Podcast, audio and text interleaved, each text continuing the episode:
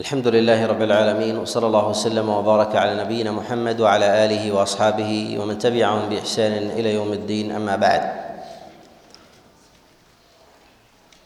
فإننا في هذا المجلس بإذن الله تعالى نتكلم على شيء من المعاني وتدبر في سورة الإخلاص وسورة المعوذتين. وهذه السور الثلاث هي من أفضل وأعظم ما أنزل على رسول الله صلى الله عليه وسلم، وكلام الله عز وجل كله فاضل وعظيم، إلا أن الله سبحانه وتعالى قد جعل لهذه السور من الفضائل، وجعل الله جل وعلا فيها من من الأثر وحسن العاقبة على الإنسان في عاجله وآجله ما خصها الله عز وجل بما لا يوجد إلا إلا فيها. والله سبحانه وتعالى يفضل من قوله ما شاء على ما شاء ولمن شاء. وأول هذه السور هي سورة الإخلاص، وهي السورة التي تسمى بنسب الرحمن. وهذه السورة قد أنزلها الله عز وجل على رسوله صلى الله عليه وسلم في مكة، على خلاف أيضا في ذلك، فقيل إنها نزلت في مكة كما جاء ذلك عن عبد الله بن عباس عليه رضوان الله تعالى، وقيل إنها نزلت في المدينة على رسول الله صلى الله عليه وسلم. وكلا القولين قد روي عن عبد الله بن عباس. وهذه السورة تتضمن معاني التوحيد وأصول معرفة الله سبحانه وتعالى. والله جل وعلا يأمر رسوله صلى الله عليه وسلم أن يقول للناس الله أحد، فالله جل وعلا يقول في كتابه العظيم قل هو الله أحد. وسبب نزول هذه السورة على رسول الله صلى الله عليه وسلم كما جاء في غير ما خبر أن كفار قريش سألوا رسول الله صلى الله عليه وسلم عن ربه، فقالوا انسب لنا ربك، فأنزل الله جل وعلا عليه قوله سبحانه وتعالى قل هو الله أحد الله الصمد لم يلد ولم يولد ولم يكن له كفوا أحد. هذه السورة وما تضمنت من آيات وما تضمنت من معاني عظيمة قلما توجد مجتمعة في شيء من مواضع القرآن. وقد جاء في فضائلها شيء كثير عن رسول الله صلى الله عليه وسلم، وذلك في قراءتها في بعض مواضع الصلاة. ويكفي في ذلك أن النبي صلى الله عليه وسلم كان يقرأها في أفضل النوافل وهي صلاة الوتر. وجاء عن رسول الله صلى الله عليه وسلم أيضا وعن غير واحد من الصحابة قراءتها في غير هذا. وكذلك أيضا فإن سور القرآن إنما تتفاضل بجملة من الوجوه، منها بالأجور المترتبة التي يجعلها الله عز وجل في السورة، ومنها المعاني التي تتضمن تتضمنها هذه السورة. ومن وجوه التفضيل أيضا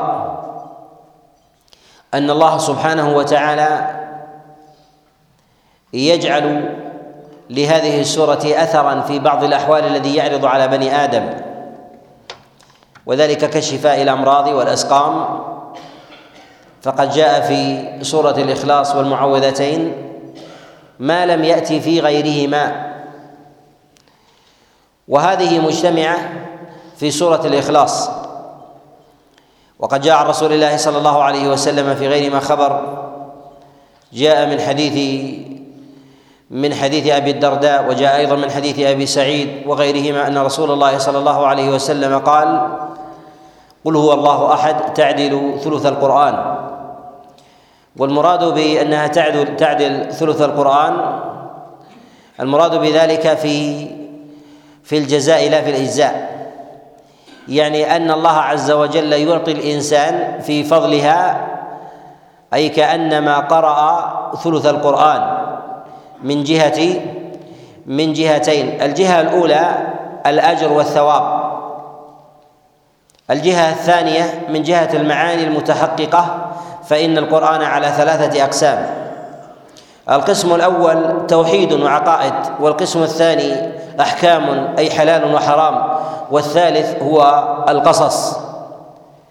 وهذه السورة قد جمعت النوع الأول وهو ثلث القرآن، فقد جمع الله عز وجل فيها أمر العقائد وما يكون حقا لله سبحانه وتعالى على عباده، فإن الإنسان لا يعرف ربه إلا بمعرفة صفاته، والله جل وعلا قد عرف نفسه سبحانه وتعالى لعباده بهذه السورة.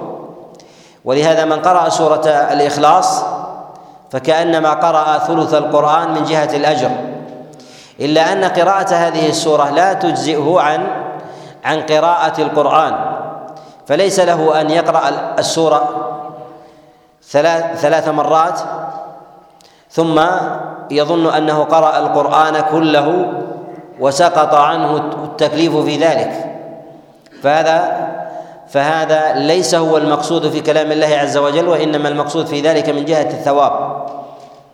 وهذا الفضل توفيق من الله عز وجل ورحمة ولطف وتيسير وعون للإنسان أن يتحقق له من الأجر ما يتحقق له. وكذلك أيضا من فضائل هذه السورة أن هذه السورة لم يرد عن رسول الله صلى الله عليه وسلم في سورة من السور مشروعية تكرار هذه السورة في صلاة أو في الصلوات كما جاء في سورة الإخلاص، وقد جاء ذلك عن رسول الله صلى الله عليه وسلم في قصة الرجل الذي كان يصلي بقومه فكلما قرأ فيهم ختم قراءته بسورة الإخلاص، يعني في كل ركعة يقرأ سورة بعد الفاتحة ثم يتبعها بسورة الإخلاص.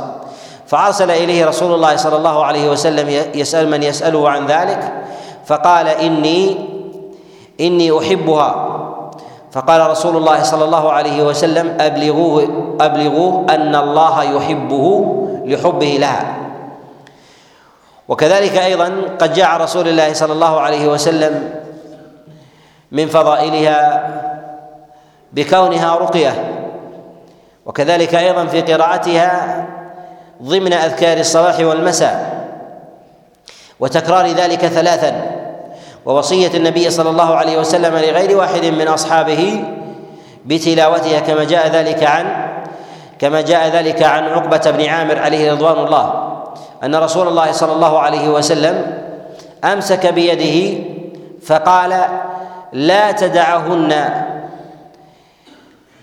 في صباح ولا في مساء، يعني قل هو الله أحد، وقل أعوذ برب الفلق، وقل أعوذ برب الناس. فكان عقبة بن عامر فكان عقبة بن عامر عليه رضوان الله لا يدعهن في صباح ولا ولا في مساء. وهذه الخصائص المجتمعة في هذه السورة وفي سورة المعوذتين لا تكاد توجد مجتمعة في غيرها من سور القرآن ولا من آية، ما يدل على مزيد اهتمام فيها وعظم أثر لها على نفس الإنسان ومن حوله، إضافة إلى ما تضمنته هذه السورة من معاني جليلة في معرفة الله سبحانه وتعالى وتعريف الله عز وجل لنفسه عند عباده سبحانه بأمثال هذا التعريف الجليل. والمشتهر في سبب نزول هذه السورة أن كفار قريش أن كفار قريش سألوا رسول الله صلى الله عليه وسلم عن ربه، ورسول الله صلى الله عليه وسلم لا يجيبهم بشيء إلا بشيء قد سمعه من ربه، وإذا لم يكن لديه شيء من الوحي انتظر حتى يأتيه الوحي ثم أبلغهم بذلك، فسألوا رسول الله عن ربه لأنهم يظنون أن الذين يدعون الربوبية كثر، فربما كان لك ربا يختلف عن ربنا، فقالوا انسب لنا ربك، يعني إلى أي شيء تنتسب، والرب إلى أي شيء يبتدئ وينتهي. فأنزل الله عز وجل عليه قوله قل هو الله أحد الله الصمد لم يلد ولم يولد، وهذا تعريف من الله سبحانه وتعالى. وفي هذا أيضا إشارة إلى أن كفار قريش قاسوا حقيقة الله سبحانه وتعالى، حقيقة الله جل وعلا، على حقيقة آلهتهم، فإن آلهتهم لها نسب تنتسب إليه، يعني ترجع ترجع إليه، والله سبحانه وتعالى ترجع إليه سائر المخلوقات، فهو الذي ابتدأها وفطرها وأنشأها.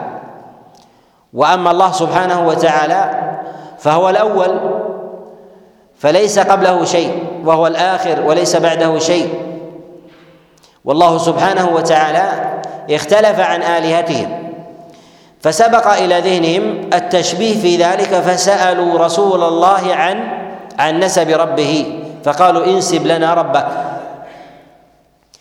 فهذا هذه السورة يسميها غير واحد من المفسرين بنسب الرحمن تجوزا، بنسب الرحمن تجوزا أي أن الله عز وجل هو الله، أن الله عز وجل هو الله، وأن الله سبحانه وتعالى لا يرجع إلى شيء إلا إلى ذاته، وكل شيء يرجع إليه.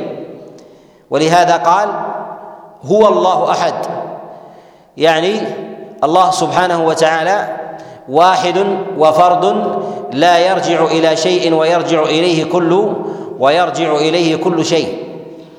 وفي هذا إشارة إلى أن الإنسان بطبيعته من جهة تفكيره أنه يضل في أبواب القياس في حق الله سبحانه وتعالى، سواء كان ذلك في أمور الأسماء والصفات أو معرفة حقيقة الله جل وعلا. فسبق إلى أذهان كفار قريش التشبيه، وذلك أنهم ينحتون آلهتهم بأيديهم بحجارة، فهم يعرفون أصلها، سواء كانت من خشب من أثل، أو كانت من حجارة من أي جبل، أو كانت من تراب قد جبس وجفف من أي سهل أو وعر أتوا به، فهم يعلمون أصل آلهتهم ومنشأها، ويريدون من ذلك أن يعرفوا حقيقة الله سبحانه وتعالى التي يظنون أن لها أصلا كآلهتهم. فأخبرهم رسول الله صلى الله عليه وسلم بخلاف بخلاف ما يظنون. ولهذا نقول إنما تضل البشرية بالتشبيه والقياس الفاسد، إنما تضل البشرية بالتشبيه والقياس الفاسد. وأول ما عصي الله عز وجل هو بسبب القياس القياس الفاسد، وذلك بضلال إبليس.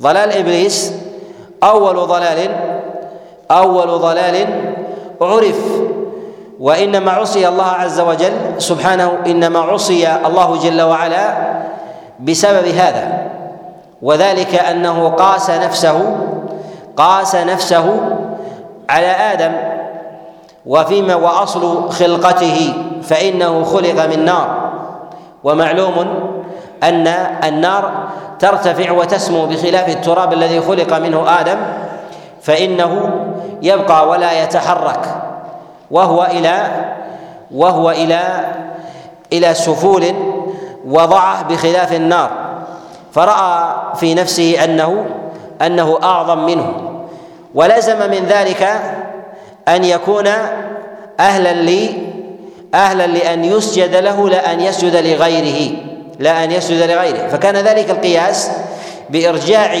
إبليس لأصله وإرجاع آدم لأصله، تفرع عن ذلك استحقاق صاحب الأصل الأشرف على غيره، فعصى الله سبحانه وتعالى ولم يرجع الأمر إلى الامتثال والانقياد لله سبحانه وتعالى، فكان ذلك موجبا للسخط عليه والغضب وطرده ولعنه كذلك.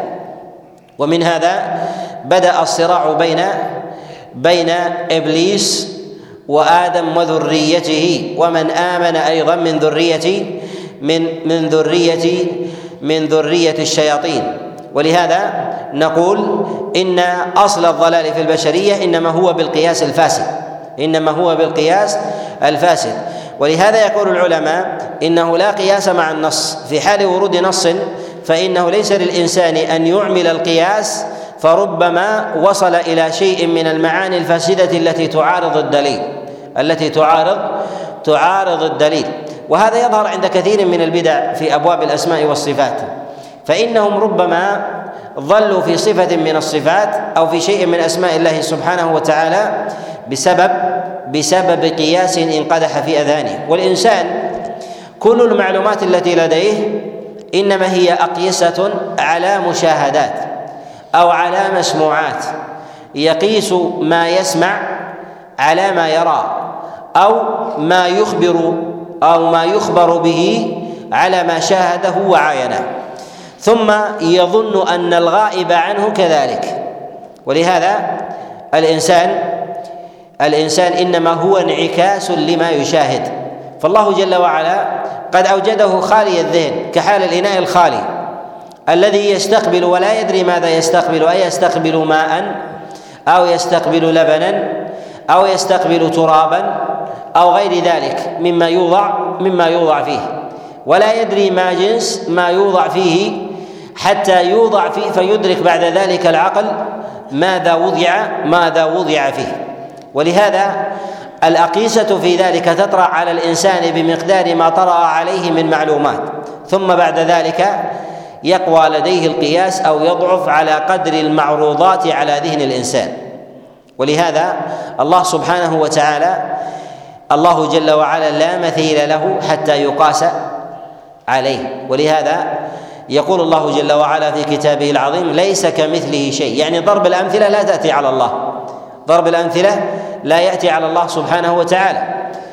ولهذا نقول إن أكثر الضلال إنما هو بضرب الأمثلة على الغيبيات بضرب الأمثلة على الغيبيات لهذا نقول إن قياس قياس الله جل وعلا على غيره أو قياس غيره عليه هذا من المعاني الخاطئة. لماذا؟ لأن من أركان القياس هو معرفة الفرع ومعرفة الأصل معرفة الفرع ومعرفة الأصل والإنسان لم يرى ربه جل وعلا فكيف يقيس غير الله جل وعلا على الله، والله سبحانه وتعالى ليس كمثله شيء وهو السميع البصير. ثم أيضا في هذا إشارة إلى أنه ينبغي للإنسان إذا بلغه شيء من من أسماء الله عز وجل وصفاته أن يعلم أن كل ما يخطر في باله ويرتسم في ذهنه من وصف من وصف أو هيئة لتلك الصفة أن الله عز وجل على غيرها. لماذا؟ لأن الإنسان يقيس يقيس الغائب على المشاهد فيظن أن الله عز وجل كذلك. ولهذا يقال ولهذا يقال أن الإنسان كلما ظن أن الله كذلك فالله غير فالله غير ذلك فالله سبحانه وتعالى غير ذلك وهذا بطبيعة الإنسان. والناس يختلفون في قدر المشاهدات والمعاينات، منهم من عاين صورة معينة فإذا حدث عن صورة تذكر الصورة فقاس عليها فقاس عليها ولهذا الذين في القرن الماضي إذا حدثوا عن صورة رجل أن رجلا قدم إليهم تخيلوا رجلا على ناقة أو نحو ذلك. في زماننا يتخيلون رجل جاء على مركب أو على لباس حديث، وقبل قرنين يختلف وقبل ذلك يختلف والبلدان أيضا تختلف، وهذا بحسب ما لدى الإنسان ما لدى الإنسان من من ارتسام. كذلك أيضا الإنسان الذي مثلا في بلد طوال وإذا حدث عن رجل تخيل أن الرجل على لون معين، البلد الذين فيهم فيهم سود أو بيض أو حمر أو غير ذلك من ألوان الناس إذا حدث أن رجلا جاء ونحو ذلك تخيل على هيئته ومن حوله أن هذا الرجل جاء كذلك. والرجل كذلك أيضا الذي في بلد تختلف أشكال الناس وأجناسهم فيه تخيل أن الرجل على الأجناس التي التي يشاهد. ولهذا الإنسان إنما هو يقيس على يقيس على على ما شاهده على ما شاهد ولهذا إذا حدثت رجلا غربيا أو رجلا شرقيا عن عن أنك دخلت على رجلين وهما جالسان على رجلين جالسين ويتحدثان أو يأكلان ارتسم في ذهنه بطريقة الجلوس الموجودة عنده فيفهم المشرقي على خلاف المغربي. تجد المغربي يتصور أن ذلك أنهم على طاولة وعلى وعلى كرسي، وتجد أن في بلد آخر يفكر أنهما على الأرض، ارتسم في ذهنه الأرض. وإذا قلت يأكلان ارتسم في ذهني شخص اعتاد على الأكل بالملعقة على أنهما يأكلان بالملعقة، وإذا ارتسم في ذهن الإنسان في عادته أنه يأكلان باليد أكل باليد. وربما ارتسم في ذهنه أيضا نوع الوجبة التي كان يأكلها وقومه، وهكذا بحسب بحسب المشاهد لديه. ولهذا الله سبحانه وتعالى نهى عن ضرب الأمثلة على الله سبحانه وتعالى، وذلك لعدم وجود مثال. ولهذا الله جل وعلا يقول ليس كمثله شيء وهو وهو السميع البصير. وأصل ضلال أهل البدع في أبواب الأسماء والصفات هو في هذا هو في هذا الباب، فشبه الله جل وعلا بغيره، شبه الله سبحانه وتعالى بغيره. فلما جاءهم الاستواء أن الله عز وجل على العرش استوى، منهم من شبه الله عز وجل بغيره سبحانه وتعالى، وفسروا الاستواء بالجلوس أو القعود، قعود الإنسان على على عرشه أو قعود الملك على عرشه. هذا ضرب من التشبيه أو ليس بضرب من التشبيه؟ ضرب من التشبيه. ما الذي حملهم؟ حملهم على ذلك المشاهدة التي رأوها. واستواء عروء الناس على عروشهم أو الملوك على عروشهم يختلف أيضا من بلد إلى إلى بلد في هيئة الاستواء، وكذلك أنواع العروش وغير ذلك، فهي مختلفة في الأمور المشاهدة. فكيف في أمر غيبي لم يشاهده الإنسان؟ وليس كمثله شيء وهو السميع وهو السميع البصير سبحانه سبحانه وتعالى. ومن الناس من ارتسم في ذهنه معنى قبيح فدفعه ذلك إلى نفي فدفعه ذلك إلى نفي تلك الصفة تنزيها لله جل وعلا. فلما ارتسم المعنى القبيح أراد أن ينزه الله جل وعلا عن ذلك.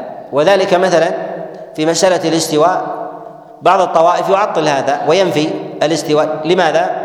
لأنه يرى أن الإنسان أو الملك إذا استوى على عرش أنه محتاج إلى عرشه، فإذا زال العرش سقط الإنسان عن عرشه. قالوا وفي هذا أن لو قلنا بالاستواء على هذه الصفة أن الله عز وجل محتاج إلى عرشه. ومنهم من يقول إن العرش أكبر من الجالس عليه، وعلى هذا فالعرش أكبر من الله سبحانه وتعالى، تعالى الله عز وجل عن ذلك، ودفعهم إلى ذلك إلى نفي هذا وتعطيله. إذا سبق إلى ذهنهم شيء من التشبيه والتمثيل قبل التعطيل. ولهذا يقول العلماء إنه كل معطل مشبه، أي سبق إلى ذهنه شيء من التشبيه فنفر منه فنفر إلى فنفر منه. ولهذا نقول إن التشبيه كله باطل إن التشبيه كله باطل. وعليك أن تثبت أن الله عز وجل له من الأسماء والصفات ما ذكره الله جل وعلا في كتابه. أما كيف وعلى أي صفة فالإنسان لا يعرف عن ذلك شيء وليس له مثال، فيمر الأدلة الواردة في ذلك كما جاءت، يثبت حقيقتها وأن لها معنى، والمعنى ما عرفنا الله عز وجل عليه مما نعلم من معانيه، وما لم نعلمه نكله إلى الله سبحانه وتعالى نكله إلى الله سبحانه وتعالى. والإنسان إذا أراد أن يمثل لا بد له من فرع أو أصل، والله جل وعلا واحد سبحانه وتعالى، ليس ثمة فرع دونه وليس ثمة أصل فوقه، وهو الأول سبحانه وتعالى، وليس قبله شيء، وهو الآخر وليس وليس بعده بعده شيء. ولهذا قال الله سبحانه وتعالى معرفا بنفسه لعباده، آمرا النبي صلى الله عليه وسلم بذلك في قوله جل وعلا قل هو الله أحد. والله سبحانه وتعالى على ما تقدم معنا في تفسير سورة الفاتحة في اشتقاق كلمة الله سبحانه وتعالى من أي وجه مشتقة، وذكرنا كلام غير واحد من العلماء في ذلك. وفي قوله جل وعلا أحد قيل إن أحد بمعنى الواحد، وقيل إن أحد يختلف عن الواحد، وهما قولان قولان للعلماء. منهم من قال إن الواحد هو المتفرد بالذات المتفرد بالذات، والأحد هو المتفرد والأحد هو المتفرد بالصفات والمعاني، بالصفات والمعاني. ومن العلماء من يحمل كلا اللفظين على معنى واحد، وهو وهو الأظهر وهو الأظهر.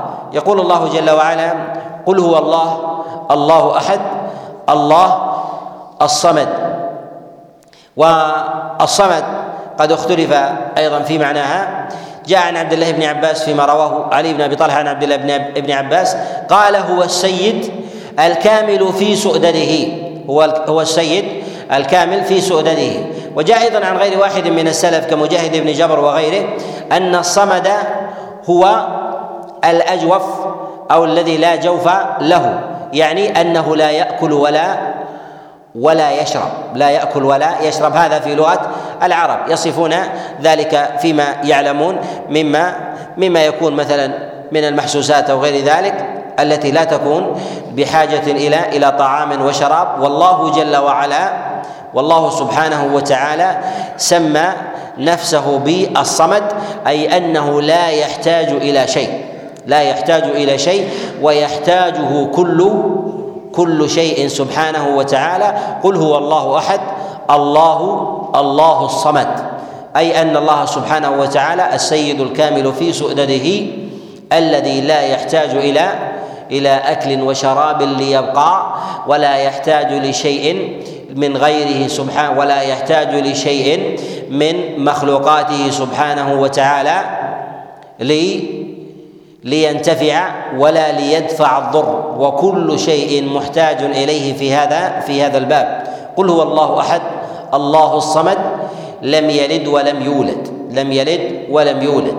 ومعلوم أيضا أن من وجوه الضلال على ما تقدم وما يطرأ على الناس من أقيسة، ولهذا كفار قريش سألوا رسول الله صلى الله عليه وسلم قالوا: انسب لنا ربك، يعني إلى أين يرجع؟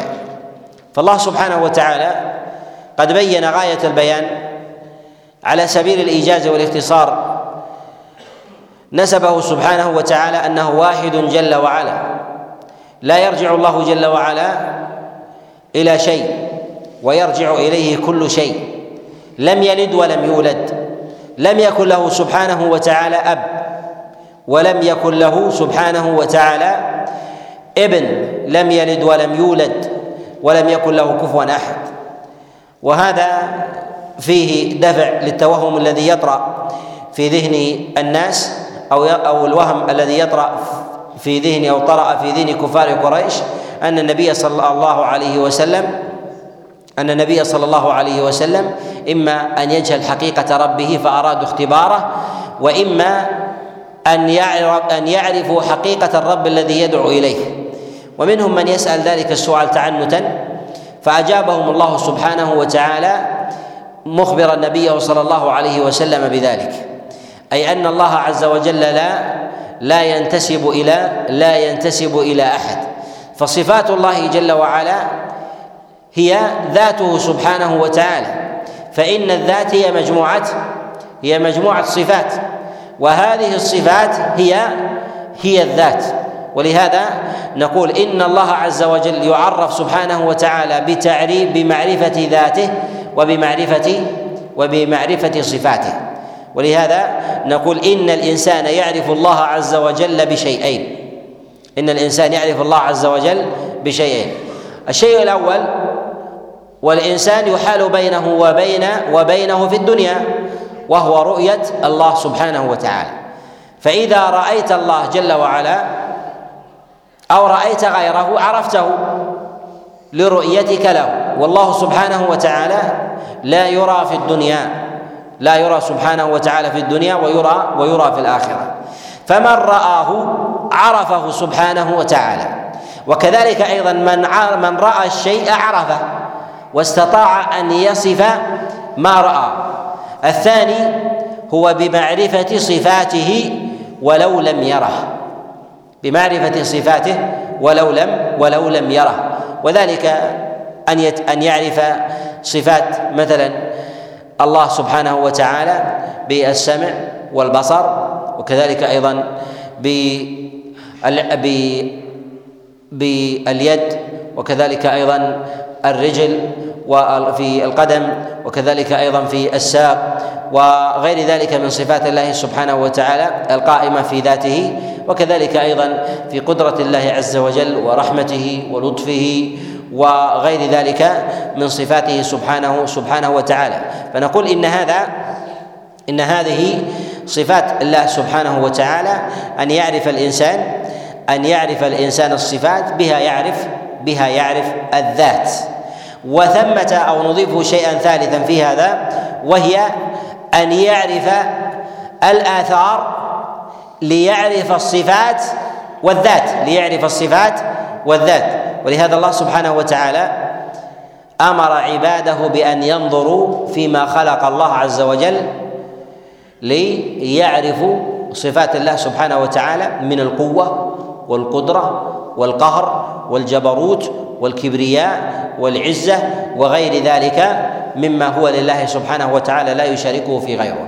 لهذا يأمر الله عز وجل عباده بالتفكر كثيرا بالتفكر كثيرا الذين يتفكرون في خلق السماوات والأرض، ربنا ما خلقت هذا باطلا، فيتفكرون في خلق السماوات وما فيها من أبراج وكواكب ونجوم وسحب، ويتفكرون أيضا في الأرض وما جعل الله عز وجل فيها من سهول وأودية وبحار وأنهار وجبال وتراب وشجر وحجر وغير ذلك مما جعله الله عز وجل فيها، وما جعله الله عز وجل عليها من مخلوقات، من دواب تدب، مما يمشي على رجلين ومن يمشي على أربع ومن يمشي على أكثر من ذلك، ومنها من يدب ومنها من من يزحف وغير ذلك من مخلوقات الله سبحانه وتعالى.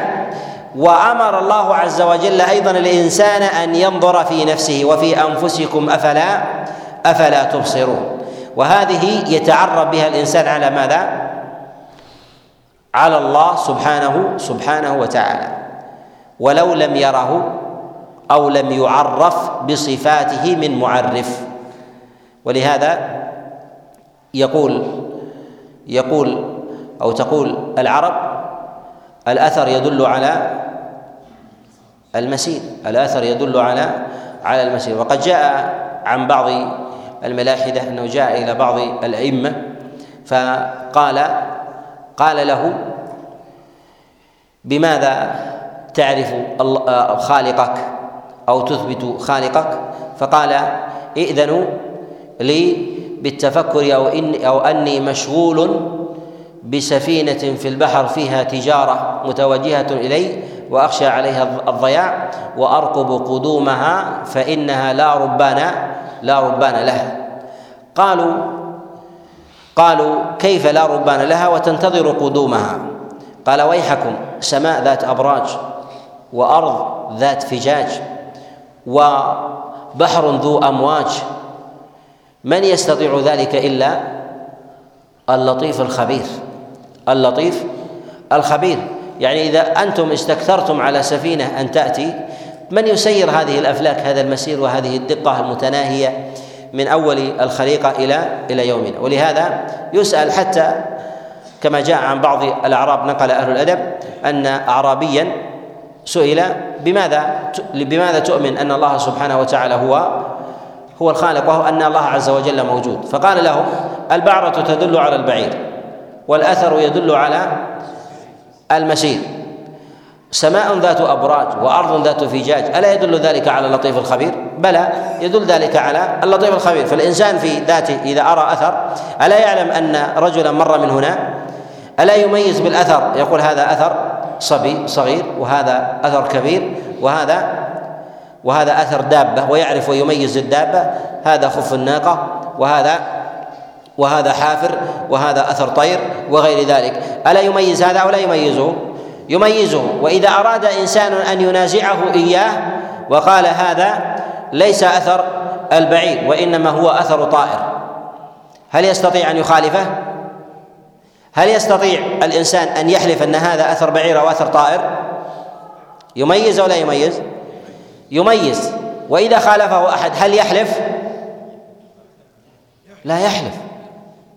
نعم، ألا تميز بين أثر البعير والعصفور؟ قد لا يحتاج إلى التمييز لأن أثر البعير واضح. يحتاج إلى تمييز أو لا يحتاج؟ العاقل لا يحتاج العاقل لا لا يحتاج.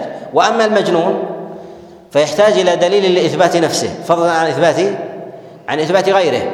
ولهذا نقول إن الإنسان ولو لم يشاهد العين يستطيع أن يثبتها ولو لم يرها. لماذا؟ لأثارها لأثارها ولهذا نقول إن الله عز وجل إن الله سبحانه وتعالى قد عرف نفسه لعباده بأنواع من أمور المعرفة التي يستدلون بها يستدلون بها على معرفة صفات الله جل وعلا سبحانه. ولهذا الله جل وعلا عرف نفسه لعباده بوحيه وما ذكره الله جل وعلا في ذلك، فأرشد العباد إلى شيء من إلى شيء من الأدلة إليه، وأرشد الله سبحانه وتعالى إلى شيء أيضا من المعاني التي ربما لا يستدل الإنسان إليها بشيء من المشاهدات إلا إلا بمشقة.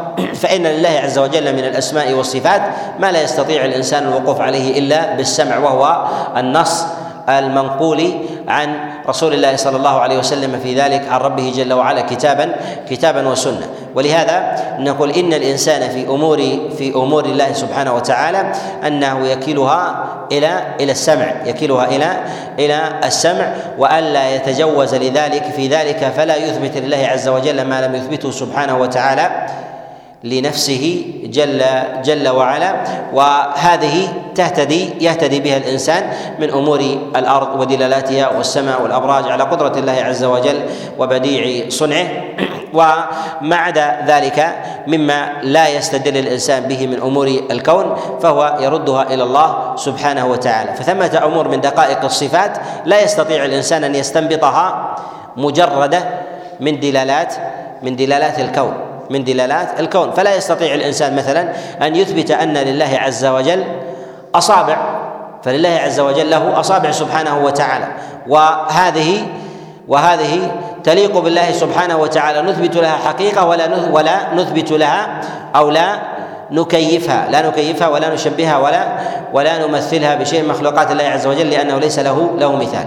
وليس للإنسان أن يقول أنه لا بد من دلالة في الكون تثبت أمثال هذه الصفات. نقول هذه مردها مردها السمع، فالإنسان يستدل من دلالات الكون وظواهره على قدرة الله عز وجل وقوته وعزته وجبروته وبطشه وغير ذلك من من الدلالات، كغناه سبحانه وتعالى وهيمنته جل جل في علاه على على هذه على هذه المخلوقات، وحسن تدبيرها ولطف الله جل وعلا بعباده، وغضبه في إنزال العقوبات، ورحمته بعباده أنه يخرج الناس، وكذلك أيضا الإحياء والإماتة وغير ذلك. فنقول إن من الصفات ما يستطيع الإنسان الوقوف عليها من أمور الكون، ومنها ما لا يستطيع الإنسان الوقوف عليها ما لا يستطيع الإنسان الوقوف عليها إلا بالنص إلا بالنص من بالنص المسموع من كلام الله عز وجل وكلام رسول الله صلى الله عليه وسلم.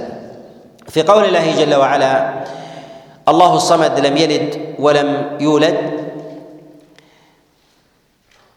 الله سبحانه وتعالى خلق الإنسان في هذه الدنيا وجعل له ابتداء وانتهاء، ومعلوم أن الإنسان إذا عاش على صورة معينة تخيل أن غيره كذلك، باعتبار أن الإنسان يحيى يبتدئ بولادة وينتهي وينتهي بموت، ويظن أن غيره كذلك.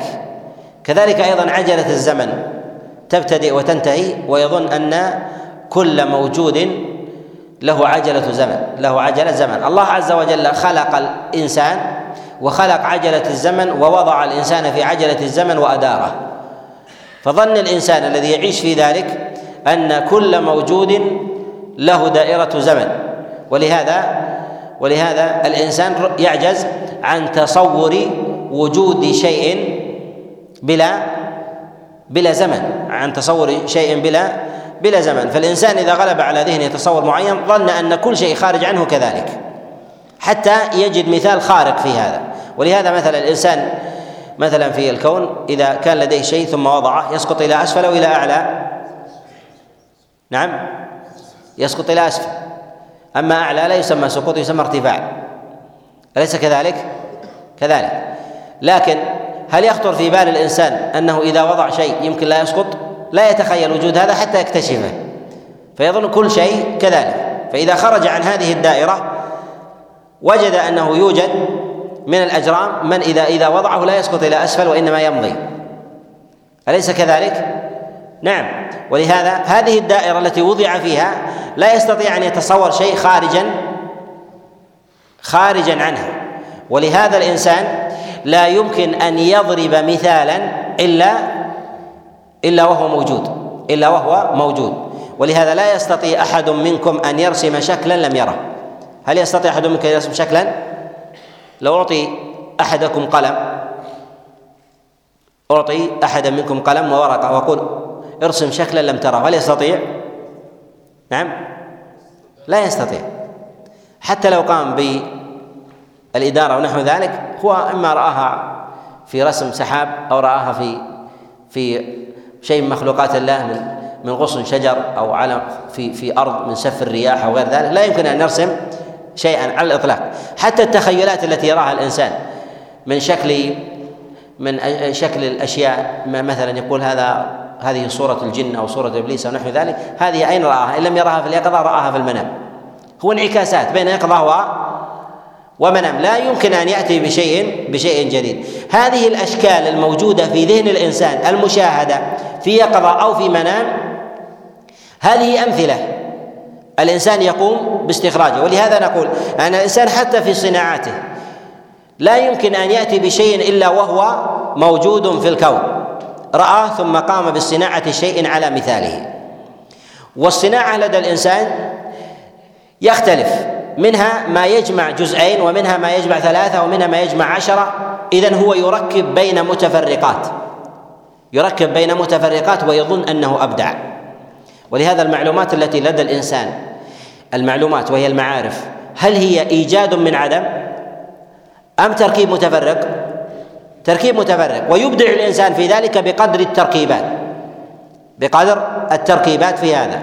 من الناس من يجمع معلومتين ويخرج بمعلومة، ومنهم من يجمع خمسين معلومة ويكون لديه نتيجة أخرى. ولهذا أكثر الناس معلومات أكثرهم إنتاجا أكثرهم إنتاجا فجمع المعلومات هو شبيه بجمع المادة المحسوسة، وليس للإنسان شيئا من المعرفة أكثر مما هو موجود أوجده الله سبحانه وتعالى، منه يقيس ومنه ومنه ينتج. ولهذا الإنسان إنما هو يأتي إلى شيء من الموجودات ويقوم بخلطها، سواء كان من المعارف أو كان من أو كان من المواد. ولهذا الله سبحانه وتعالى أراد أن يبين أن هذه الدائرة التي يوجد فيها الإنسان أن الله سبحانه وتعالى ليس له مثيل ليس له مثيل سبحانه وتعالى فيها ولا ولا في غيرها. ولهذا الله عز وجل يقول في كتابه العظيم: ليس كمثله شيء وهو السميع البصير. يعني الله عز وجل سميع وبصير، لكن يعلم أنه ليس كمثله ليس كمثله شيء. ولهذا نقول ينبغي للإنسان في حال الإثبات أن يثبت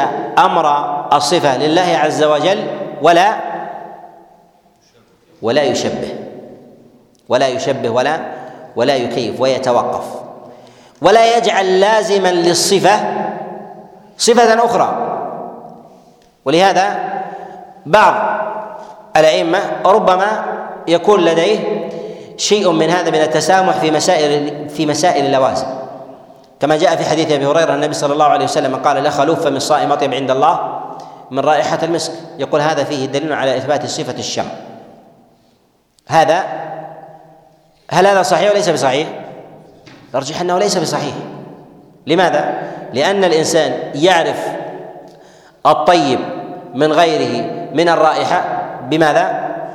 بالشم. والله والنبي صلى الله عليه وسلم يقول: أطيب عند الله، وما يدرك أنها كانت بشم أو بغير شم أو بعلم لا يحتاج إلى إلى مثل مثل هذا. هل نستطيع أن نثبت هذا أم لا نستطيع، أم نتوقف أن الله عز وجل ريحة أو أو فم الصائم أطيب عند الله عز وجل، خلوف فم الصائم أطيب عند الله من رائحة من من رائحة المسك. ولهذا نقول إن مثل هذا الأمر إنما هو إنما هو توقيفي، يثبت ولا يزاد ولا يزاد إلى إلى إلى ذلك. ويعذر الإنسان فيما يخطر في باله أو نحو ذلك أشياء، لكن ينبغي الإنسان أن يطردها. لماذا؟ ويتيقن أنه ليس لها ليس لها مثال ليس لها ليس لها مثال. ويكفي الإنسان أنه في الكون الذي موجود فيه يرى من مخلوقات الله يوما بعد يوم ما ليس له مثال. ولو ذهب الإنسان إلى برية وهي كلها مخلوقات، ذهب إلى برية رأى من الحشرات ورأى من الكائنات ما لم يره من السابق، ليس كذلك؟ كذلك هذا في دائرة كون هو وجد فيها. والله سبحانه وتعالى بين أنه ليس كمثله شيء، ليس كمثله كمثله شيء، يدل على ضعف الإنسان في جانب القياس في مخلوقات لديه، أن ثمة مخلوقات أنت لا تعلم لا تعلم حالها، فكيف تريد أن تثبت لله عز وجل شيئا وليس له مثال سبحانه وتعالى؟ لم يلد ولم يولد ولم يكن له كفوا أحد، أي لم يكن لله عز وجل ما يكافئه من مثيل أو شبيه، أي ليس لك أن تقيس. لماذا؟ لأن القياس يلزم من ذلك أن تثبت أصلا ولا ولم ترى الأصل، وليس لديك أيضا شيء من الفروع في هذا أن تلحقها بذلك بذلك الأصل. على هذا فالله جل وعلا واحد أحد سبحانه وتعالى، لا ند له ولا نظير ولا شبيه، تعالى الله سبحانه وتعالى عن ذلك علوا كبيرا. وفي قوله سبحانه وتعالى في السورة الثانية سورة الفلق: قل أعوذ بربي برب الفلق. هذه السورة مدنية على الأشهر، ويروى عن بعض السلف أنها سورة مكية، وهي إنما نزلت على رسول الله صلى الله عليه وسلم بعدما سحر، وهي سورة أيضا الناس، والنبي صلى الله عليه وسلم سحر في المدينة، سحره لبيد بن الأعصم اليهودي الذي سحر النبي عليه الصلاة والسلام وكان خادما. وأن النبي صلى الله عليه وسلم إنما سحر في مشاطة، يعني في في مشط كان النبي صلى الله عليه وسلم يمشط شعره به وفيه بقايا من الشعر، فأخذ أخذ هذا الشعر وأعطي اليهود، ثم سحر النبي صلى الله عليه وسلم بذلك. وقيل إن الذي جاء بهذه المشاطة هن بنات لبيد بن الأعصم اليهودي، وأتينا بهذه المشاطة إلى لبيد بن الأعصم، ثم قام لبيد بن الأعصم بإعطائه يهود، ثم قاموا بسحر رسول الله صلى الله عليه وسلم كما هو كما هو معلوم. فأنزل الله عز وجل لرسوله صلى الله عليه وسلم ذلك شفاء بهذه بهاتين السورتين، بسورة الفلق وسورة وسورة الناس. وفي هذا جملة من المعاني، منها أن أن الإنسان ينزل الله عز وجل عليه من البلاء ما يريد به امتحانا واختبارا له مهما علت منزلته، بل إن الله سبحانه وتعالى يبتلي يبتلي الصالحين من عباده الأمثل فالأمثل. ومن هذه المعاني أيضا أن رسول الله صلى الله عليه وسلم سحر وهو من هو ذلك لرفع العنة عن الأمة، لرفع العنة عن الأمة والمشقة. وقد يقول قائل أن النبي صلى الله عليه وسلم أن النبي صلى الله عليه وسلم وهو أكثر الناس ذكرا لله جل وعلا، وهو إمام الذاكرين والمتألهين والمتعبدين وأقرب الخلق إلى رب العالمين، مع ذلك مع ذلك نفد إليه ما نفد من مكر اليهود به، وكذلك أيضا سحره. ومعلوم أن السحر إنما هو تسلط بعض الشياطين على على الإنسان، و الوسيلة في ذلك هي شيء من عقود السحر أو نفثات أو نفثات السحرة على على الإنسان مما سحر مما أو ما أخذ من جسده، ثم بعد ذلك يكون الإنسان في ذلك ضرر عليه، مما من تخيلات أو ربما أو ربما من أمراض أو إسقام أو ربما إغماء، أو ربما تسبب ذلك أيضا بموت على اختلاف على اختلاف مراتبه. نقول إن الله سبحانه وتعالى ينزل بعض الشيء على رسوله صلى الله عليه وسلم لحكم، من هذه الحكم من هذه الحكم أن النبي صلى الله عليه وسلم هو قدوة هذه الأمة، وما ينزل به يخفف نزول البلاء على على من دونه على من دونه عليه الصلاة والسلام. فإذا علمت أن النبي صلى الله عليه وسلم نزل به البلاء وهو من هو، عليك ألا تجعل نفسك أعلى من ذلك، أن تعلم أن النبي صلى الله عليه وسلم أكرم الخلق على رب العالمين.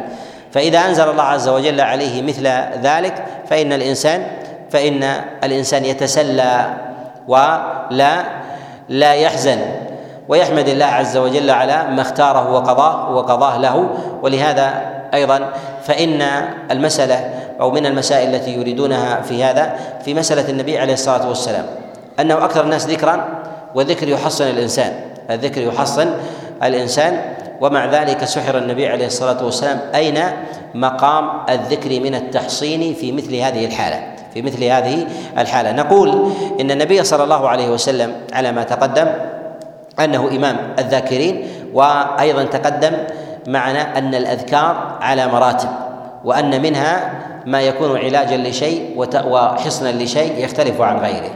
ونقول إن النبي صلى الله عليه وسلم لم تنزل عليه المعوذتين لم تنزل عليه لم تنزل عليه المعوذتان من قبل، وهما حصن له وعلاج له عليه الصلاة والسلام من ذلك. لهذا نقول إن الأذكار تتفاوت، وسحر النبي عليه الصلاة والسلام كان قبل قبل ذلك.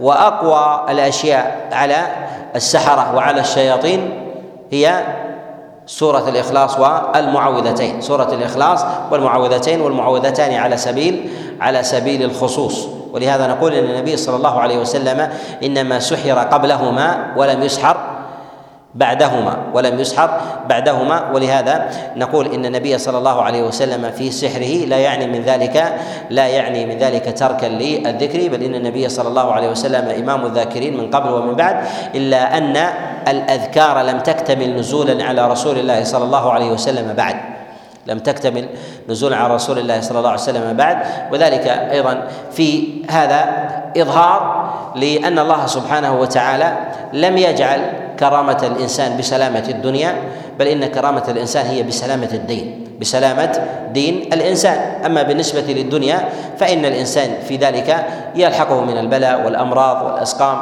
فإن الله سبحانه وتعالى يعلم أن النبي صلى الله عليه وسلم خير خير الخليقة عليه الصلاة والسلام، ومع ذلك أنزل الله عز وجل أو أذن بنزول البلاء عليه سبحانه وتعالى في الأرض من أذية كفار قريش وطرده وإخراجه وضربه عليه الصلاة والسلام وشج رأسه وإدماء قدميه وكسر رباعيته والوقوع في في في عرضه عليه الصلاة والسلام بالسب والشتم وغير ذلك من صفات من الصفات التي كانوا يلحقونها به، وقذف أيضا أهله عليه الصلاة والسلام وهن الأطهار كعائشة عليها رضوان الله تعالى. هذه أنواع من البلاء التي التي يعلم الله عز وجل حصولها ويقدرها الله جل وعلا على نبيه عليه الصلاة والسلام، وهذا دليل على أن سلامة الدنيا ليست مقصودة ليست مقصودة للصالحين، المقصود في ذلك هي سلامة الدين المقصود في ذلك سلامة الدين. ولهذا نقول دائما إن الكرامة ليست بسلامة الدنيا،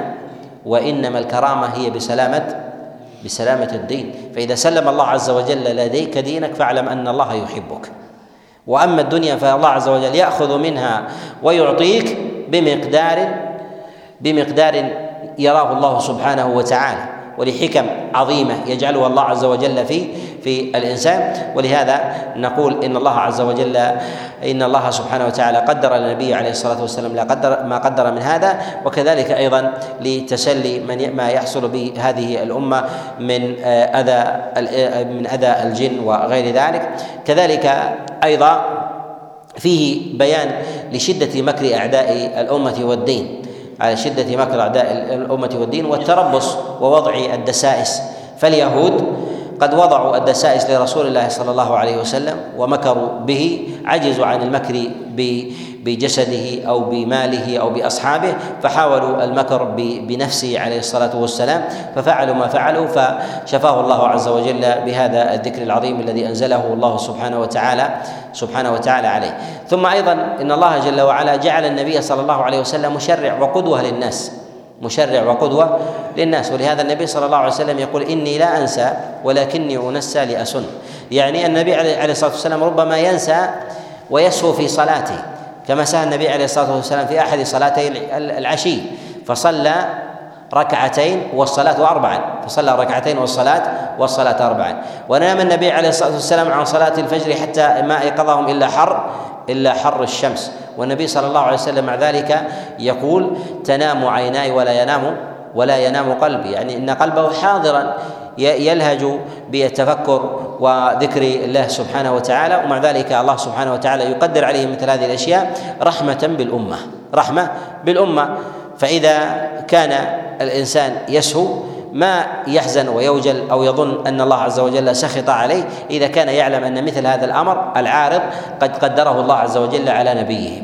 وإذا طرأ على الإنسان شيء من الغفلة في نومه العارضة من النوم عن الصلاة، مع وضع وضع احتياطه كما وضع النبي عليه الصلاة والسلام بلال أن يوقظهم لصلاة الفجر، ثم نام الإنسان عن صلاة الفجر وتأخر قيامه حتى خروج حتى خروج الوقت، أن هذا لا يعطيه وجل ولا ضيق وحرج أو ظن أن الله سبحانه وتعالى أراد به سوءا. فمن لطف الله عز وجل ورحمته بعباده أن قدر مثل هذه الأشياء حصولا للنبي عليه الصلاة والسلام رحمة بالأمة. ولهذا رسول الله صلى الله عليه وسلم يقول: إني لا أنسى ولكني أنسى لأسن لي لأسن يعني أن الله سبحانه وتعالى جعله مشرع في عمله وكذلك في تركه، في عدم نسيانه و ونسيانه عليه الصلاة والسلام. ولهذا نقول إن مثل هذه الأشياء هي من التشريع هي من التشريع حتى في نوم النبي عليه الصلاة والسلام عن صلاة الفجر هي من التشريع، ليعلم الناس إذا ناموا ماذا يفعلون في حال في حال استيقاظهم، هل الصلاة الصلاة تسقط عنهم أم يؤدونها، هل ذلك مشقة وعنت على الإنسان أم الأمر في ذلك يسر من الله عز وجل إذا كان الإنسان لم يتعمد لم يتعمد هذا وغير ذلك، فهو فهي رحمة من الله سبحانه وتعالى بعباده. يقول الله جل وعلا آمر النبي صلى الله عليه وسلم: قل أعوذ برب الفلق، أي ألتجئ وأستجير بالله سبحانه وتعالى لا بغيره. وقوله سبحانه وتعالى قل أعوذ برب الفلق، المراد من ذلك هو الالتجاء من كل شيء، وعلى سبيل الخصوص من من السحرة والشياطين الذين ألحقوا برسول الله صلى الله عليه وسلم ما ألحقوا. قل أعوذ برب الفلق، والفلق المراد به هو فلق الصبح على الأشهر، قل أعوذ برب الفلق وهو انفلاق الصبح وخروج وخروج الشمس فالقة ظاهرة. والله سبحانه وتعالى رب كل شيء، وإنما ذكر هنا الفلق باعتبار أنه أنه علم ظاهر لابتداء لابتداء اليوم، والناس يترقبونه في معرفة في معرفة وقتهم ومعرفة ابتداء يومهم وعملهم، فإن الناس إنما يعرفون الأزمان على مجريات الأفلاك على مجريات الأفلاك ولهذه الأمور الظاهرة. فالله سبحانه وتعالى يجعل نفسه في كثير من المواضع رب لبعض هذه الظواهر إشارة لعباده، مع كونه جل وعلا رب كل شيء ومليكه، إلا أنه سبحانه وتعالى يريد أن يلفت عباده وأن يلتفتوا ببصائرهم وأبصارهم إلى مثل هذه الآيات العظيمة. قل أعوذ برب الفلق، رب الفلق هو الله سبحانه وتعالى وهو رب كل شيء من شر من شر ما خلق. الله سبحانه وتعالى أمر نبيه صلى الله عليه وسلم أن يستعيذ به سبحانه وتعالى وحده، ألا يستعيذ بغيره. وقد كان المشركون في الجاهلية يستعيذون بما لديهم من عظماء، إذا أرادوا الاستعاذة من الجن استعاذوا بعظيم بعظيم الجن وسيدهم من شر من شر أتباعه من شر أتباعه إلا أن الإنسان حتى وإن كان في الشدائد فإنه يجب عليه ألا يلتجئ إلى الله. فرسول الله صلى الله عليه وسلم غاية ما حصل لديه في ذلك أن النبي عليه الصلاة والسلام يخيل إليه أنه فعل الشيء ولم يفعله، فيخيل إليه أنه ذهب إلى فلان ولم يذهب، ويخيل إلى أنه أتى نساءه ولم ولم يذهب عليه الصلاة والسلام، فكان شيء ذلك من التخيلات. قل أعوذ برب الفلق من شر ما خلق، أي ما خلقه الله سبحانه وتعالى، فلكل فلكل شيء من مخلوقات الله سبحانه وتعالى أثر، وهذا الأثر يتباين، منه ما هو خير ومنه ما هو ومنه ما هو ما هو شر منه ما هو خير ومنه ما هو شر. ومن العلماء من يستنبط من قول الله عز وجل قل أعوذ برب الفلق من شر ما خلق، يقولون إن السحر غالبا ما يربط بزمن ما يربط بزمن ولهذا ذكر فلق الصبح، أي أن الزمن ليس كما يضعونه هم، وإنما هو الذي يضعه سبحانه وتعالى، وهو الذي يضع آجاله، وهو الذي وهو الذي ينقضها سبحانه وتعالى، ليس لهم تصرف إلا فيما أذن الله سبحانه وتعالى. قل أعوذ برب الفلق من شر ما خلق ومن شر غاسق إذا وقب. الله سبحانه وتعالى جعل لبعض مخلوقاته شرا وجعل لبعضها خيرا وجعل لبعضها خيرا وشرا وجعل لبعضها خيرا وشرا، وبعضها يغلب خيره وبعضها يغلب شره. والله سبحانه وتعالى أمر أمر عباده بأن يستعيذوا من شر من شر ما خلق.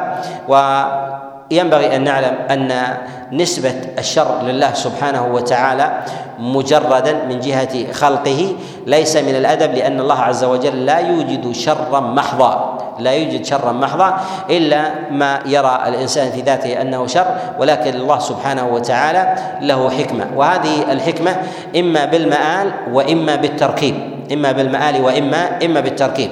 معنى المآل أي أن هذا الشر يبدأ شرا ثم يؤول إلى خير يبدأ شرا ثم يؤول إلى خير، والإنسان يرى أوله ولا يرى ولا يرى آخرة.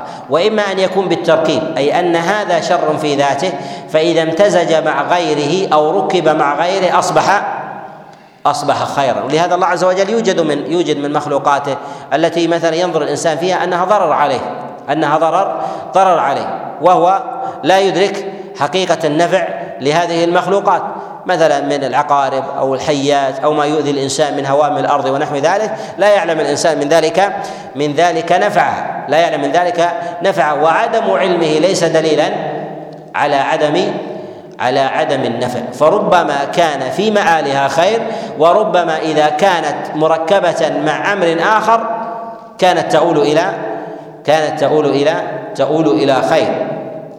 وكان يكون مثلا بهيمة أو في حشرة من الحشرات إذا اقترنت مع غيرها أو مع اثنتين أو ثلاثة أو أربعة اعترضت فأدت إلى نتيجة معينة أدت إلى نتيجة معينة وهذه النتيجة المعينة لا يفهمها الإنسان إلا بالتركيب إلا بفهم حقائق تركيب هذه المخلوقات وما تؤول وما تؤول إليه.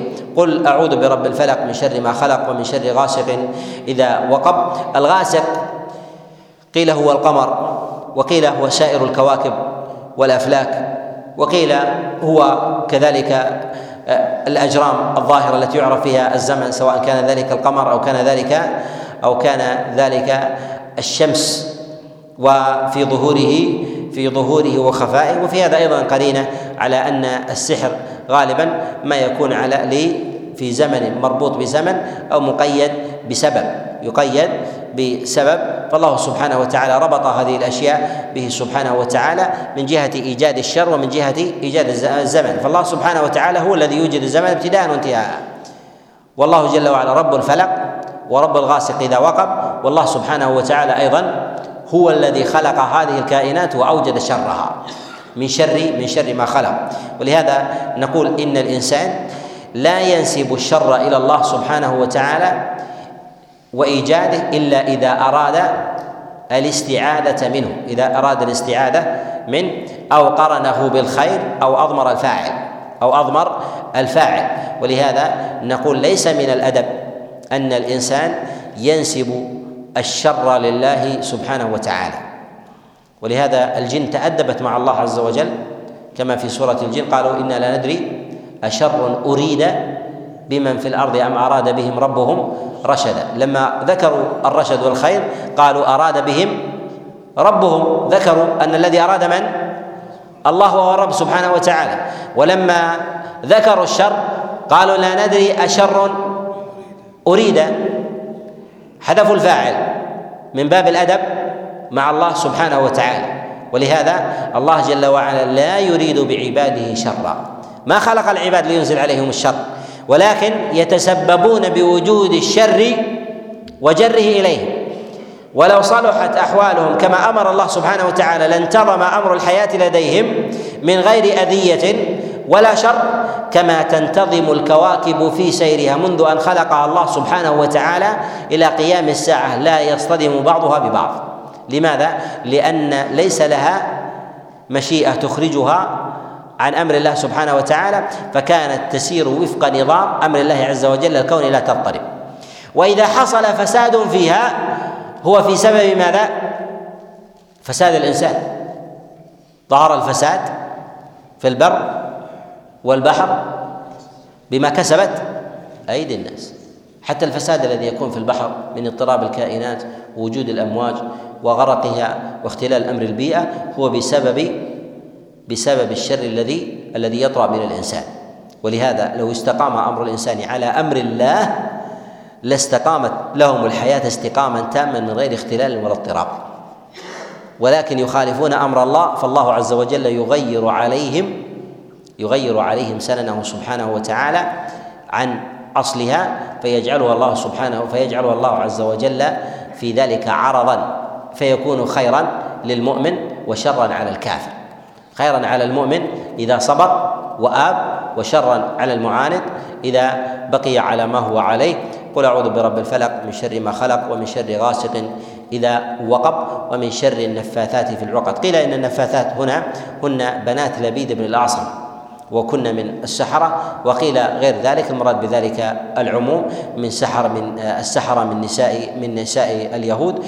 ومنهم من قال إن أن اليهود كانت تستعمل النساء في السحر والوصول أيضا إلى آثار الناس والولوج إلى بيوتهم، بخلاف الرجال فإنهم لا يدخلون إلى بيوت الناس ولا يأخذون أو لا يجدون من آثارهم، فيجعلون النساء هن الوسائل للوصول إلى إلى وصول إلى شعر الإنسان أو بقية لباسه أو بقية طعامه أو غير ذلك حتى يسحر به، والمرأة في ذلك أقدر من الوصول إليه من من الرجل، وهن يتولين ذلك. وهذا مشهور عند عند اليهود من شر النفاثات في العقد، والمراد بالعقد هي عقد السحر هي عقد السحر التي التي تبرم مع ترنمات أو تلاوات يتلونها بما تمتمات بعقد الجن أو حضورهم أو نحو ذلك حتى يؤذى الإنسان بموجبها.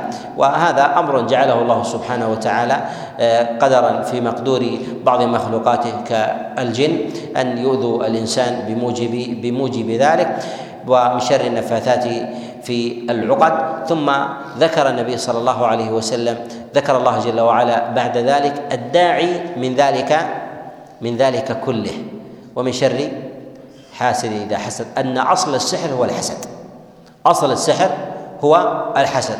لا يسحر ساحر أو يدعو أحد أو يتسبب بسحر أحد إلا بسبب الحسد، ومن شر حاسد إذا إذا حسد. لهذا الإنسان إذا أتاه الله عز وجل نعمة نعمة في دينه أو نعمة في دنياه فعليه أن يحترز لها بذكر الله، عليه أن يحترز لها بذكر الله سبحانه وتعالى، فربما حسد عليها فأوذي في ذلك فحسد عليها وأوذي في ذلك. وأعظم ذلك هو أن يحترز الإنسان بذكر الله عز وجل، وما جعله الله عز وجل شفاء لنبيه صلى الله عليه وسلم كهاتين المعوذتين. والحسد هو داء عظيم يقع في النفوس، ولا تخلو النفوس منه ولو من شيء دقيق ولو من شعارات.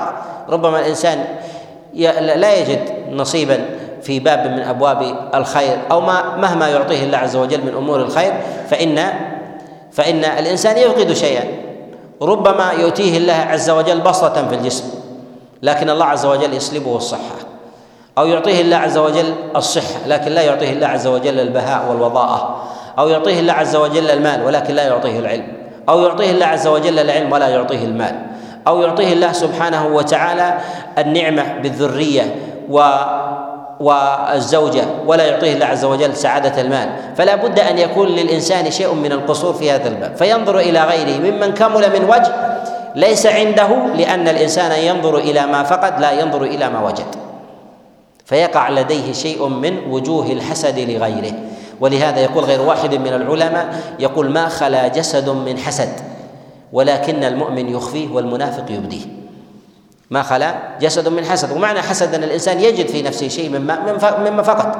ربما الإنسان يوجدها الله عز وجل عقيما ويرى الذرية عن يمينه وشماله لإخوته وجيرانه وأصحابه ويراه في الناس، يقع في نفسه كلما رأى متعة الأولاد والذرية أو نحو ذلك، أو حرمه الله عز وجل الزوجة الصالحة أو حرمه الله عز وجل المال، أو حرمه الله عز وجل الجاه، أو حرمه الله عز وجل الصحة أو غير ذلك، يجد الإنسان إذا رأى هذا أمر يفطر على تمنيه الإنسان، على تمنيه، فربما جر هذا الإنسان إلى تمني زوال نعمه. وهذا يقع في النفوس الخبيثة، كلما عظم هذا الأمر في الإنسان ازداد ازداد الأمر في الإنسان خبثا حتى يتمنى الإنسان زواله. فالإنسان لا يدري، فنفوس الناس يختلفون، فمن الناس من يحسدك على شيء يسير ويتمنى زواله منك ويقوم بعمل سحر لزوال تلك النعمة.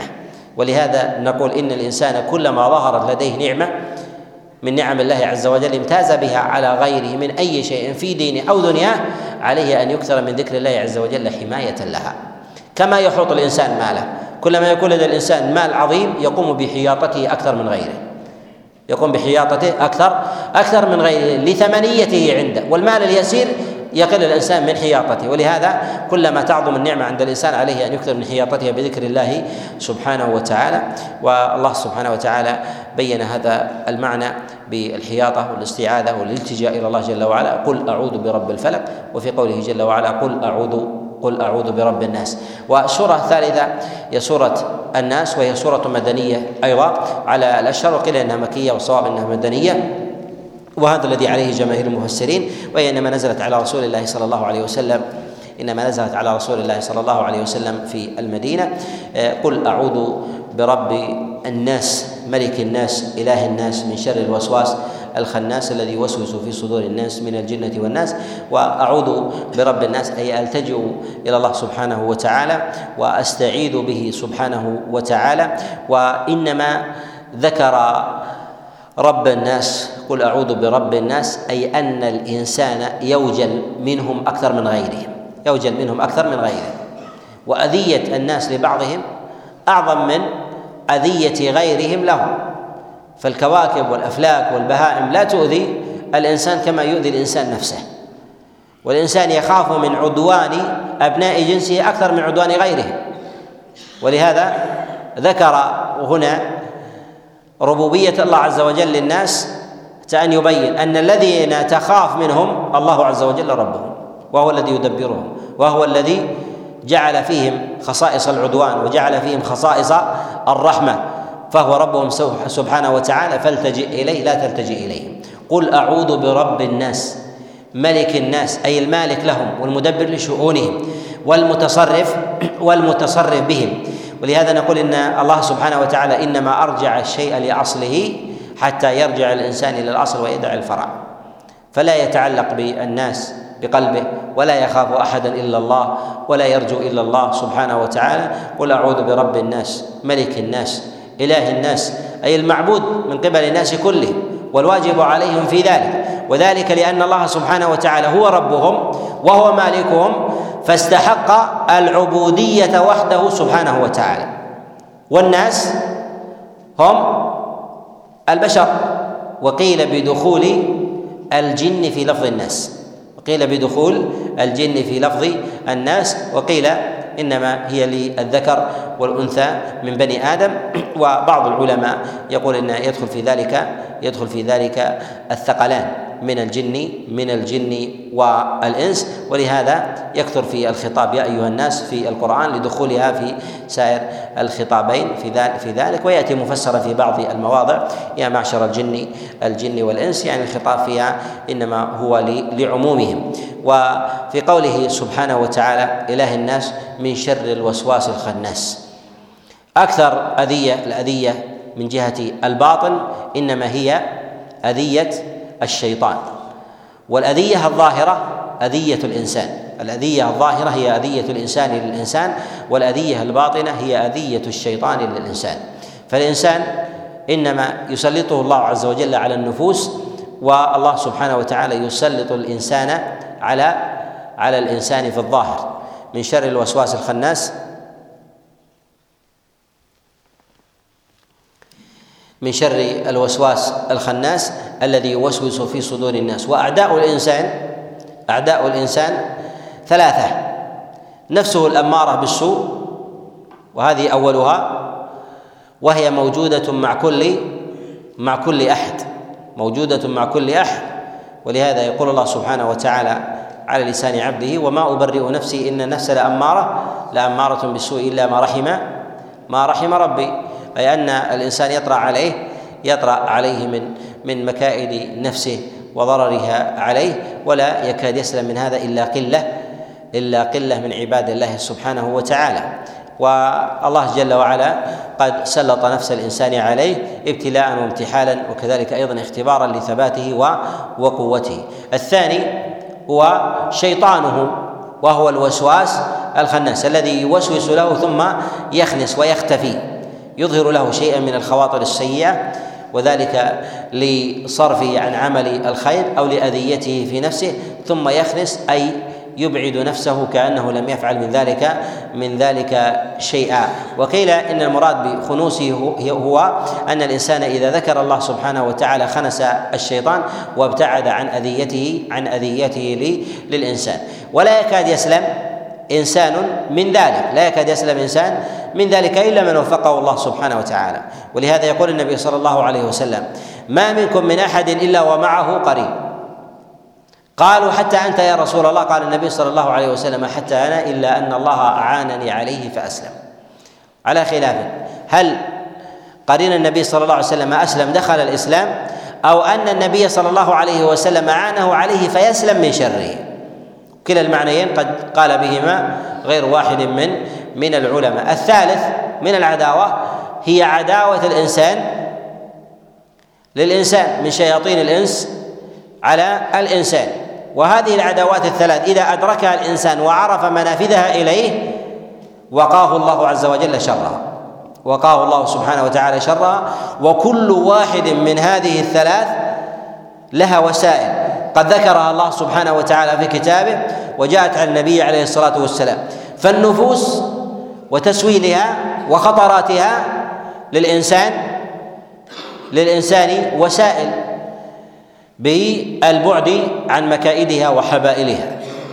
فالنفس التي تأتي بالخطرات ربما تجتمع أيضا مع شيطان مع شيطان الجن، فيجتمع الأول والثاني. وأخطر الأشياء إذا اجتمعت الثلاثة: وسوسة النفس، ووسوسة الشيطان، وأذية الإنس للإنسان أذية الإنس. فإذا اجتمعت هذه الأشياء هي أثقل ما تكون على الإنسان. لهذا نقول إن الله سبحانه وتعالى قد جمع ما يقي الإنسان من سبل الخير التي تحميه من آثار ذلك، وأعظم ذلك هو الدعاء وذكر الله سبحانه وتعالى. ولهذا جاء في الخبر أن الدعاء وفي رواية الذكر سلاح المؤمن سلاح المؤمن يعني يواجه به خصومه من جهة النفس، وذلك بالدعاء بدعاء الله عز وجل ألا يكله الله سبحانه وتعالى إلى إلى نفسه. فكان النبي صلى الله عليه وسلم يستعيذ من من شر نفسه وألا يكله الله جل وعلا إليها طرفة عين. إذا كان هذا النبي عليه الصلاة والسلام صاحب النفس الزكية النقية المطهر بتطهير الله عز وجل، الذي غسل الله عز وجل قلبه بشق صدره عليه الصلاة والسلام في مكة فأنقاه الله عز وجل مما مما في مما فيها، ف يسأل الله عز وجل ألا يوكل إلى نفسه طرفة عين، فكيف بغيره؟ ولهذا نقول ينبغي الإنسان أن يكثر من دعاء الله عز وجل ليوكل إلى نفسه. وإنما يؤتى الإنسان باعتماده على نفسه من دون الله، أن يعتمد على ذكائه، على دهائه، على حنكته، على درايته، على خبرته، على علمه، على معرفته وغير ذلك، فيكله الله عز وجل إليها. وإن صحت لديه النتائج وإن صحت لديه النتائج ووجد ثمار فإنه يزداد ضيقا وحرجا وعدم أنس حتى بنتائجه. لماذا؟ لأنه معتمد على لأن العبرة من ذلك هي انشراح الصدر. يحقق الله عز وجل لك ربع أو بعض النتيجة مع راحة نفس وسعة بال وطمأنينة، خير من يحقق الله عز وجل لك النتائج كلها من غير راحة بال، لأنك إنما تبحث أصلا عن راحة البال ولا تتحقق النتائج ولو لم تتحقق النتائج. ولهذا نقول إنه ينبغي الإنسان أن يتكل على الله سبحانه وتعالى وأن يعتمد عليه. وأما بالنسبة لعداوة الإنسان فالله عز وجل قد جعل من ذلك حياطة من استعاذة من شر الناس الاستعاذة من شر الناس وأن أن يكفيهم الله سبحانه وتعالى. كذلك كلما كان الإنسان لله جل وعلا أقرب من جهة التعبد كفاه الله سبحانه وتعالى الشرور، وإذا نزلت به الشرور ضعف أثرها عليه، لأن لأن أعداء الإنسان يريدون أن ينزلوا به ضرا لكي يضعف وينهزم ويخسر، ولكن إذا رأوا ثباته وأن الأذى في ذلك لا يزيده إلا إلا تقدما فإنهم فإنهم يعجزون عن عن مواجهته. ولهذا الله سبحانه وتعالى يقول في كتابه العظيم: أليس الله بكاف عبده، أليس الله بكاف عبده، يعني أن كفاية الله لعبده بمقدار عبوديته له. ولهذا يقول النبي صلى الله عليه وسلم كما في الصحيح من حديث أبي هريرة كما روى البخاري: قال الله جل وعلا: من عاد لي وليا فقد بارزني بالمحاربة، ولا يزال عبدي يتقرب إلي بالنوافل حتى أحبه، فإذا أحببته كنت سمعه الذي يسمع به، وبصره الذي يبصر به، ويده التي يبطش بها، ورجله التي يمشي بها، ولئن سألني لأعطينه، ولئن استعاذني لأعيذنه. هذه مرتبة الكفاية الكمال، أن الإنسان يسدد الله عز وجل، يسدده الله جل وعلا بقوله وفعله وبصره وسمعه، فلا يمشي إلا إلى حق، ولا يضرب إلا إلى حق، ولا ينظر إلا إلى حق، ولا يسمع إلا إلا حقا، ولا يسمع إلا إلا حقا. هذا هو ماذا؟ هذا هو التوفيق، هذا هو التوفيق والسداد من الله عز وجل لعبده. لهذا النبي عليه الصلاة والسلام يوصي بعض أصحابه يقول: قل اللهم اهدني وسددني، اللهم اهدني وسددني، وتذكر بالهداية هداية الطريق، وبالسداد سداد سداد السهم، يعني أن الإنسان كلما التجأ إلى الله عز وجل وأكثر من دعائه الله سبحانه وتعالى والتجأ إليه كفاه الله سبحانه وتعالى. لهذا نقول إن من أعلى مراتب العبودية لله عز وجل هو التضرع بين يدي الله وسؤاله. السؤال والدعاء يتضمن الافتقار والحاجة، أنت حينما تمد يدك إلى أحد تطلب منه العون، أليس هذا يتضمن أنه قادر عليها؟ يتضمن قادر عليه. ولهذا الله سبحانه وتعالى إذا لم يسأل يغضب، كما جاء في السنن وغيره أن النبي صلى الله عليه وسلم قال: من لم يسأل الله يغضب عليه، من لم يسأل الله يغضب عليه. لهذا اسأل الله كل شيء ولو الشيء اليسير، لماذا؟ تظهر ضعفك وتبين قدرة الله عز وجل، ولو كان تناول شيء. اللهم أعني، لماذا يقول الإنسان بسم الله في دخوله بيته، في خروجه، في دخوله المسجد، في لباسه أو نحو ذلك؟ لأنه يطلب العون، أي أستعين بسم الله، أستعين بسم الله، والباء هنا الاستعانة، بسم الله الرحمن الرحيم عند ذبحه وعند كثير من أعماله أو غير ذلك من الأذكار يربط فيها الإنسان بالله سبحانه وتعالى، حتى يعلم أنه أن مثل هذه الأشياء يحتاج إلى مدد من الله سبحانه وتعالى. لهذا نقول إن الالتجاء إلى الله سبحانه وتعالى هو سبب مد الله سبحانه وتعالى لعون لعبده بالعون والتسديد. قل أعوذ برب الناس، ملك الناس، إله الناس، من شر الوسواس الخناس الذي يوسوس في صدور الناس. وهنا صدور ما يأتي في صدور الناس من خواطر وآراء هي تأتي من من جهتين: الذي يوسوس في صدور الناس من الجنة والناس. ذكر الجنة وقدمهم باعتبار أنهم أمكن وأقدر على الوسواس النفسي من من الناس، والناس لهم أثر أيضا بالوسوسة على الإنسان، بماذا؟ بالآراء والأفكار والأقوال الشاذة البعيدة عن الحق من الشبهات وغير ذلك، فيقذفون شبهة على مسامعك تجلجل في نفسك، فتقوم بالتفكير بها وتأملها، فربما أحدثت انحرافا في فكرك أو في عقيدتك أو في رأيك، وأصلها وسواس، كلمة رمى رمى بها على مسامعك فأحدثت في نفسك شرا. ولهذا نقول أيضا من وسائل أرد الأقوال الشاذة والآراء أن يكثر الإنسان من الاستعاذة، أن يكثر الإنسان من الاستعاذة. كم من الناس قذفت أو يقذف في قلبه شبهة أو يسمع شبهة أو يقرأ شبهة، هذا من وسواس الإنسان، من وسواس الإنسان، فيطرأ عليه شيء من ذلك فيقول فيقوم بالتفكير بهذه الخاطرة والزيادة عليها، وربما لوثت على الإنسان عقيدته أو لوثت عليه فكرة. لهذا عليه أن يستعيذ بالله، يستعيذ بالله من شره، إن كانت خيرا ستنفعه، وإذا كانت شرا سيكفيه الله عز وجل إياها بمقدار استعاذته والتجاء إلى الله سبحانه وتعالى. وفي قوله جل وعلا من الجنة والناس تأييد لقول من قال إن الناس لا يدخل فيها الجن، لأن الله عز وجل ذكر الجن ثم عطف عليهم الناس، فقال من شر الوسواس الخناس الذي يوسوس في صدور الناس من الجنة من الجنة والناس. وتقدم معنا أن الناس من العلماء قال هم ثقلين الجن والإنس، ومنهم من قال هم الناس من الذكر والأنثى، لا يدخل الذكر والأنثى من بني آدم ولا يدخل في ذلك الجان. وكلا القولين لهم قائل من العلماء. أسأل الله سبحانه وتعالى لي ولكم التوفيق والسداد والإعانة والهداية والرشاد، وأسأله جل وعلا أن يبصرنا وأن يفقهنا بما سمعنا وأن ينفعنا بذلك، وأسأله جل وعلا أن يجعلنا أهل هداية والسداد وتوفيق ورشاد، وأن يعيدنا من شرور أنفسنا وأن لا يكلنا إليها، إنه ولي ذلك والقادر عليه. وصلى الله وسلم وبارك على نبينا محمد.